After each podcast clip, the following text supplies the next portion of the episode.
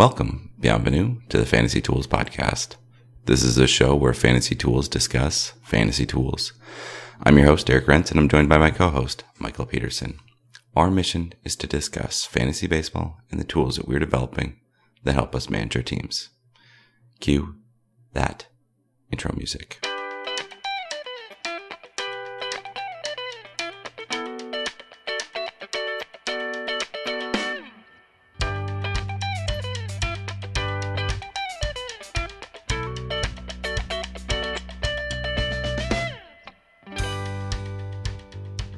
Sean Connery lived a long and full life, 90 years, uh, born about a stone's throw from where I'm sitting right now. A stones, so like 2.2 pounds Yeah. throw.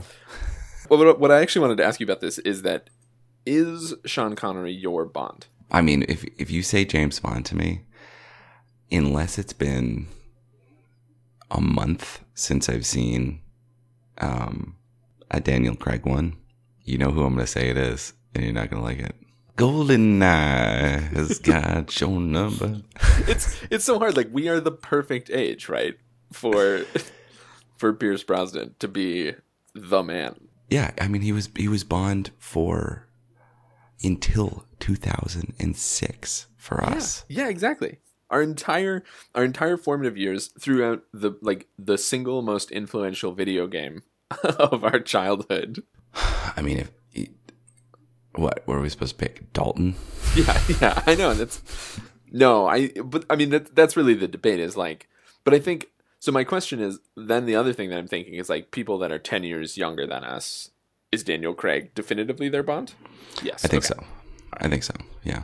Well, anyway, sad to see Sean Connery go. Um, although I have to say that when I think Sean Connery, the movie star, I think Indiana Jones's father. I That's a good honestly do. like, I think um I think escape rush in general. Yeah, I think that for the red of course October. you do. I mean, that's the thing is like people are all everyone's showing pictures of him as young James Bond. I don't picture him that way. Like he's a he's a distinguished older actor to me. Yeah. Oh yeah. Yeah. You want to talk about EPL? Uh, well, of course I want to talk about EPL. Anytime you go 4 and 0 in picks, you got to talk about it. Yeah. So do we have to? Did we pick them on the pod la- last week? Who are who are we going to go with? We did not actually, so we we should announce and I think we we've we've kind of settled on an interesting strategy, which is like medium shots and also try to spend spend it over as many days as possible. so like that. we're Yeah, I do like so we're interested. So we picked uh picked the Wolves on Friday. We picked uh Chelsea on Saturday, and then we picked Arsenal and Tottenham on Sunday. And they all hit this week. I, it, it just like I didn't expect that, but I also didn't expect last week for us to only get one. Hmm. I, I think four is the correct number. I think four is the number that gives you ups and downs. If we, cause we, if you hit two, you basically are back to even. Almost, almost certainly you're back to even. And then if you hit three, that means that you've done something. Exactly. And I, I'm, I mean, famous last words, but I'm pretty confident that we should be able to go 50 50. Okay, yeah, I, I think so. So this upcoming weekend actually, um, uh, is a tough one. Everything is middle of the road. If we want to do something on Friday, that's gonna be really tough. Pick what? Pick against Burnley. I mean, it's either, holy, sh- a team that has never won versus a team that has. Brighton Brighton did get a goal yesterday. Um, I think Southampton is if we want if you wanted to pick on Friday, Southampton is is the safer pick. I know, but Newcastle somehow. I would take Brighton on on Friday. This guy, I think I think Brighton's fine. I think it's like No, do we want to pick a draw? that kind of feels like a draw. Brighton Burnley. We'll, we'll make a pick in Brighton versus Burnley, which is either going to be Brighton or draw. Chelsea's a safe one on safest one on Saturday. I think that we got to go West Ham over Fulham. Okay, let's. All right, all right. West Ham over Fulham, Tottenham over West Brom. The Wests are not doing well this year, and then Leicester Wolves. Ooh. Let's continue talking about our continuing sinker two seamer saga. A little bit of tool development, also some specific players that I want us to take a look at and ask you if you're you're interested in any of these. So I was looking at what we did last week, and upon further inspection of the overlay plot from last week, where we took the ellipses of where the the densest place of sinkers and two seamers sat, and the out to basically a ellipse that spanned everything. And once you laid all three of those on top of each other, from the sinkers and two seamers in 2019, and the reclassified sinkers in 2020 we saw these three distributions that had a lot of overlap and maybe some differences. And I think we came down on that you thought that they were indistinguishable. I thought there might be some distinguishing features. But my bottom line this week is that I've actually backtracked and decided that there are no distinguishing features. Mm. I I don't under there so the thing here's what I don't understand. Looking at this, the most dense point of the 2019 two seamers is above the most dense point of the 2019 sinkers. But when you go out to the full span, that reverses. Right? So they're like they're like weighted against each other in some It's a tighter weird- distribution. in some weird way. It's not even it's not even that much tighter really. Like the the area that's spanned by the 90% ellipses is about the same between the two. Well, yeah, okay. But what I don't the thing that I don't understand is like the inner parts are shifted in reverse relative to the outer parts of Right. the distribution. And that led me to think, oh, I, maybe we are just seeing, like, maybe it is just complete statistical noise in this case. And that led to your suggestion last week, which we ran out of time to do, but I think is, I think we actually have the groundwork to do it, which is we got to look at pictures. We got to look at specific guys. Right. So I have a list, and I got 15 guys, and I'm gonna let you pick a few. All right. Um, I I also have I also have longer versions of these in case just really nobody you just really don't agree with anyone. So here's what I did. I looked at who threw the most classified sinkers and two seamers in 2019 and classified sinkers in 2020 and gave you who they are and how many pitches they threw. How many of that pitch they threw. Uh, which led to another interesting thing that I'll talk about at the end. So here are the guys that the five guys that threw the most two seam fastballs in 2019. We got Zach Davies, Mike Soroka, Ivan Nova, Zack Wheeler, Kyle Gibson. And the thing that's interesting about these guys is that these guys have all been reclassified. So now we have to think of Zach Davies as a sinker pitcher. Mike Right. Soroka is a sinker pitcher. Like we have to think of them they're that way. two seam fastball pitcher. Now they're a sinker pitcher, Yeah. according to the data. the powers that be. No, this well, according to however Statcast is doing the classification, which we still don't know the answer to. Okay, you crossed off Kyle Gibson. And and who hasn't? I am interested that Zach Davies. Zach Davies, wow, does he throw a lot of two seam fastballs that are now sinkers? so I will say that this is a place where Zach Davies of the the the crossover classification, the sinkers and two seamers this year, he threw the eighth most. So I am very interested in, in Zach Davies. Let's talk about Zach Davies more. Okay. So one of the things okay, I'll I'll just I'll short circuit go to this other thing and come back, which is that looking at this distribution, Zach Davies is number one on the list. By the time you get to number five on the list, it's basically it's basically six only sixty percent of the pitches of the same number. So Zach Davies is throwing so many. And that led me to wonder how much Zach Davies is actually controlling the distributions that we're seeing.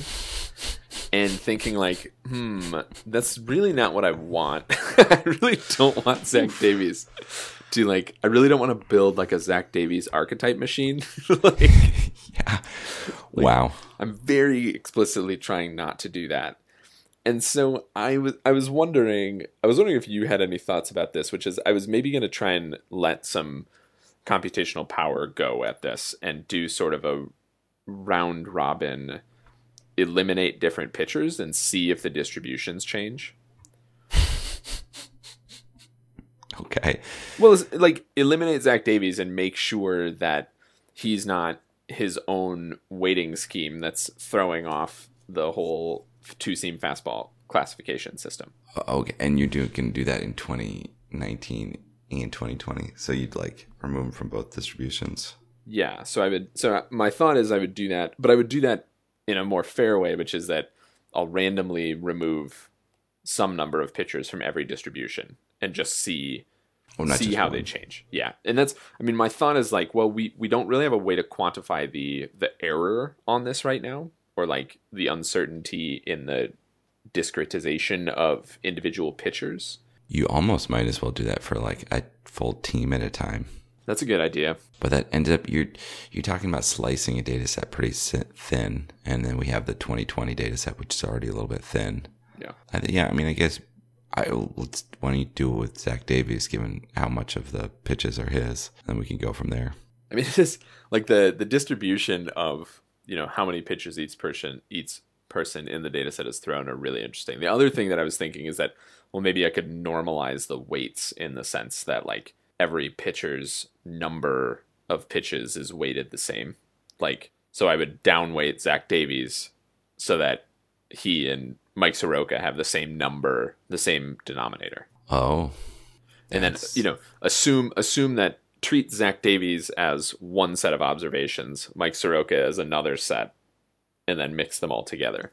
Instead of each instead of because right now so instead, so each observation would be like one Mike, Sor- maybe you wait to Mike Soroka, and so then each Zach Davies pitch is actually worth like seventy eight percent, and then Mhm. each Zack Wheeler pit, pitch is worth like one hundred and twelve percent. Is that what you're saying? that's my thought. Yeah. Okay, Is that- that makes some sense? So I was thinking about kicking out players from this to try and do a better round robin sampling. Um, and part of this this was really motivated by the two seamers in 2019 that have a really steep distribution. Sinkers aren't aren't quite as steep. Um, and maybe this is what motivated them. So the top five sinker throwers in 2019: Dakota Hudson, Jake Arrieta, Kyle Hendricks, Yonny Chirinos, and Chris Bassitt. I took a look, but I took a look at this, and I so I I with the ellipses I just overlaid a few scatter plots of like where these guys fell. Kyle Hendricks is not at the locus of the distribution. Oh, okay. Other guys are. Jake Arrieta and Dakota Hudson both their distributions look like exactly like the underlying distribution that was mapped out. Hmm. And it's and it's also true once we get down to the guys who threw sinkers in 2020. But Kyle Hendricks really stands out as um, as somebody that his pitches may have been classed wrong. Like by eye, his scatter looks more similar to the two seam fastball distribution than the sinker distribution. It, wait, it, it so by eye you thought that it looked a little bit more like the two seam distribution. Yeah. Yeah. So the 2020 sinker distribution, which is the mixture of the two, top five guys now that were classed as sinker throwers. Number one, Brady Singer threw the most Who sinkers. The heck is that? My point exactly. Like when anytime we run one of these things and it comes up like with a name that I've never seen before. Yeah. Interesting guy though. On the Royals, 24 years old, first season of the big leagues. He's really throwing a lot of sinkers. He threw a Google lot. doesn't have his weight. He threw he threw a he threw a lot of pitches this year. They just kind of let him in, left them in in Kansas City. Like, just go. I mean, that's true, but he he wasn't like the worst, considering that he he, as far as I can tell, he never pitched above Double A, and he appears in 1996. he appears in the majors this year. He's got a 4.06 ERA, but he's striking out eight and a half per nine. So I mean, he's basically getting a, a K per inning. Well, you were looking for a replacement level pitcher. There he is.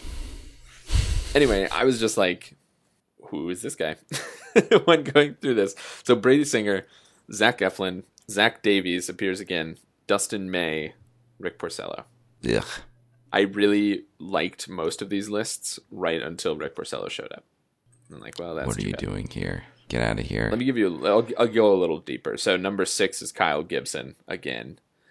Um, I'm actually a little bit worried about guys that throw a lot of sinkers after this list. Um, Adrian Houser, Kyle Hendricks, Alex Cobb, Jake Arrieta round out the top ten. You know, the first time that you presented this, I, I was talking about how major league um, organizations are usually going away from the sinker. So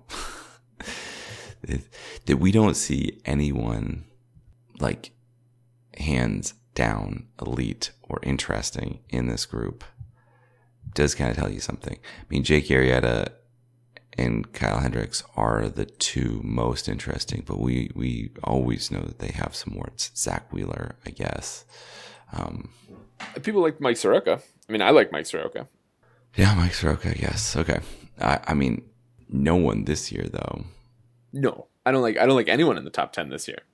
like, it was it was really kind of eye opening. Like, hmm, this is not a good way to pick these guys. Pick maybe pick against guys that have reducing pitchers. Well, kind of, I mean, it, Do you see right. So it kind of it kind of makes me wonder. I mean, thinking about like, well, okay, what what do we do to manage our teams using this information? And because this this is one thing that frankly I haven't done a good job of um, in drafting guys before is looking at pitch mixtures and um, trying to make any sort of good good statements from that.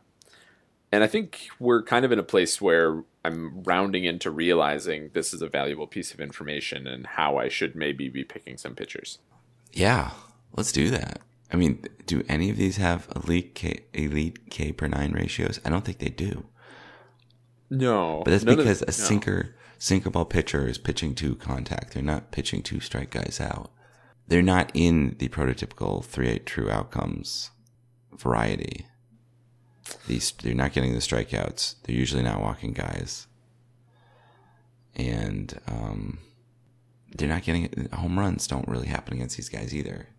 Yeah, so actually, I mean that's an interesting point. So I I did, and this is the last piece of information that I did. I did um, enable outcomes to be classed now and available in this data set, and it's not illuminating, at least for this data set. And I think it's probably not illuminating for the reason that you described, um, which is that for the most part these are these are pitch to contact things um, the distributions of strikeouts and the distributions of home runs look exactly the same as the underlying distribution. Well, I feel like the home runs you there's more outside of that ninety percent than percentage wise. It feels like Yeah. wouldn't that be where we'd make the comparison? Strikeouts harder to tell. Pretty close to the locus though. It's actually just right off of the locus, which Yeah. would say that the the strikeouts are the ones that are just slightly outside of the perfect pitch. well, or we- but no, not the perfect. No, Yeah. the perfect pitch, the one that gets you a strikeout, is slightly more difficult than the one that everybody's able to pitch. Yeah, Bingo. be right. Whereas the home runs does look like it's kind of everywhere, but I would be interested to know the, the percentage. We we've we've sort of gone away from from this, but did did we want to list four pitchers that we are going to look deeper at? You're already looking pretty deeply at, I guess, fifteen guys. well, I I think we should look at I think we should look at Jake Arrieta and Kyle Hendricks because the at least the two of them because they showed up as typical and not typical. Um, inverse. Jake Arrieta appears to be very typical of a sinker pitcher. Kyle Hendricks appears to be not very typical of a sinker pitcher. And then I thought maybe we should pick the two guys from this year that are up and coming, like young guys, because we have we otherwise there's not a ton of young guys on this. And do look at Brady Singer, and I think we should look at Dustin May also. Ooh. Well, but I, I feel like Zach Davies is important here as someone who's across both distributions, All right. both the years. Okay, I'm happier to do Zach Davies. I kind of wanted to look at. I mean, I, I want to look at guys that we think. I want to look at Jake Arrieta and Kyle Hendricks for getting a key understanding of the distribution, and then I want to look at guys a guy that we might actually want to own. Maybe we should Yeah. look at Mike Soroka instead of Brady Singer. I think. Well, All right, so we got our we got our guys. Then Cool. we can you can try that. You can see if you can figure out something on that round robin. But I'd rather dig dig really deep into the um the a couple of pictures. Same. So I will I'll send you distributions for those guys, and then we can watch them and see what to make of it. I think that about brings us to the review session. Wade Davis. Wade Davis, uh, where's he going to pitch next year? he was released by the Rockies at the end of September. Uh, anyway, Wade Davis uh, logged two saves this year, only 4.1 innings. A little concern, little concern there. Um, strikeouts per nine way down at 6.23. He had some bad, bad outings. He ended the year with a 20.77 ERA. That's not good. No, it's it's not good. It's it's you know it's really bad when your FIP is twelve point eight eight. His xFIP is seven point four four, and I mean, you know, sure we can make a couple of concessions for him being in Colorado, but that's worrisome. His last two years have been rocky. Oh, I see what you did there. yeah, I mean, the closer for Colorado is an unenviable job, especially one where, like, especially one where you're basically just traveling between Western ballparks. Yeah. Um, your opponents are difficult. The ballparks are difficult. Your home ballpark is the most difficult. It's not an, an yeah, it's an enviable job. but he's going to be owned next year, right? In in MLB. You mean he's going to be employed next year? Yeah, I think so. I hope that he realizes that he can't get the same money that he wanted to get in Chicago, which is why he Exactly. So is is he going to be? So then I'll just short circuit it. Is he going to be fantasy important? maybe I'm sort of of the opinion that he's got a Fernando Rodney year in him yeah. in the right location. Oh yeah. Mark Melancon. Exactly. He throws an interesting mixture of pitches. Now I'm in my big like, what do they throw style thing. I mean, he's got fastballs, cutters, curves, changeups, Yeah. and he's In 2019, he did nothing great except for fastball spin rate. all right. Well, let's leave it at let's leave it at this one thing, which is that Wade Davis is just not an interesting guy. It's hard to think get excited. I think that is true. I, I think that he went from being. I think he went from being an interesting guy to not. I mean, even even like staring down his delivery and like, is there anything unique about this? Like, no, he just kind of throws the ball. But this is the important thing. His. This is what what I was expecting to see. His main pitch is his four seam fastball. Mm-hmm. Great, we like that in a closer. 2015, it was 96.5. 2016, it was 95.7. 2017, it was 94.4. 2018, it was 93.8. 2019, it was 93.2. And 2020, it was 91.4. That's direction. Yeah, it's it's not it's he's ripe for a uh for a reimagining. And he hasn't, there hasn't been one pitch that he's added that has really taken up a percentage. Other, I mean, I guess the changeup, he throws more, more of the changeup, but that's, that's dangerous. well, he's I mean the gap between his fastball and changeup is shrinking, right? And that's bad. that's that's what you don't want. Yeah, he really needs to have, I'm, I'm surprised that he hasn't tried to develop that cutter. Right. It feels like it feels like developing the cutter and the curve, frankly, would do would do him a world of good. And that's how he to my mind, that's how he gets a Fernando Rodney rebirth here. Yeah, but we know the curveball isn't really a great pitch for, for a closer. So But he's maybe but he needs to trash that. I don't know, the benefit to the curve is that it's so much slower than his fastball. I mean, he is not I guess I would never draft him thinking that he was going to be a strikeout closer. Right. He's going to have to it. be a contact closer. I'd kind of like to hear the story where he goes to like, um, what I like Minnesota, Whereas like a team that is competing that is good that does not have a done closer great, we can always trust on him guy. And they're putting him in there and you see him not set in the eighth inning, but is like in there in some really high pressure situations. He's the guy that you're supposed to watch over the season to wait for the closer of your team falling apart, getting hurt. Right? Yeah. But yeah, I don't think that he's going to be. I doubt that he's going to be the the starting closer for a team, unless it's like some team that's doing something really dumb, like the Red Sox, who are just going to be like, "We're going to compete this year. We're going to spend a hundred million dollars to compete because we got rid of the best player in baseball." We haven't talked about the World Series, by the way. Didn't that finish this week? It did. I mean, we kind of talked about it last week. Anyways, I I don't want him to go to a team where he's going to have the job on day one for a team that is trying to spend a lot of money on players that were good three years ago. I'd rather him go fight for the job on a team that is competitive this year. And either he becomes a really good member of the bullpen and then you're able to pick him up in May, late May, or he fails and then you never pick him up. it's just hard to get excited about Wade Davis.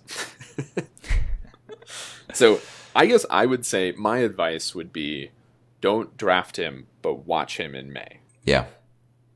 Watch him in April and May. April, and then see where he is in May. Yeah. All right, Michael. Who are we going to do next week? I want to continue in this same vein. Somebody that is teamless right now, and I want to know if he's going to be interesting. He's got the 17 most save, 17th number of most saves in the past three years. Sergio Romo. Oof. Wow. All right, time for a little housekeeping. Be sure to subscribe to us on iTunes and follow us on Twitter, Fantasy Tools, Mind the Z. Thank you, Mild Manner, for letting us use your tunes. Be sure to follow them on SoundCloud and Facebook. Feel free to email us with questions or comments. Send us messages at fantasy.tools at gmail.com. Again, Mind the Z. All I've got left is worst luck to you, buddy. Worst luck to you, too. Yeah!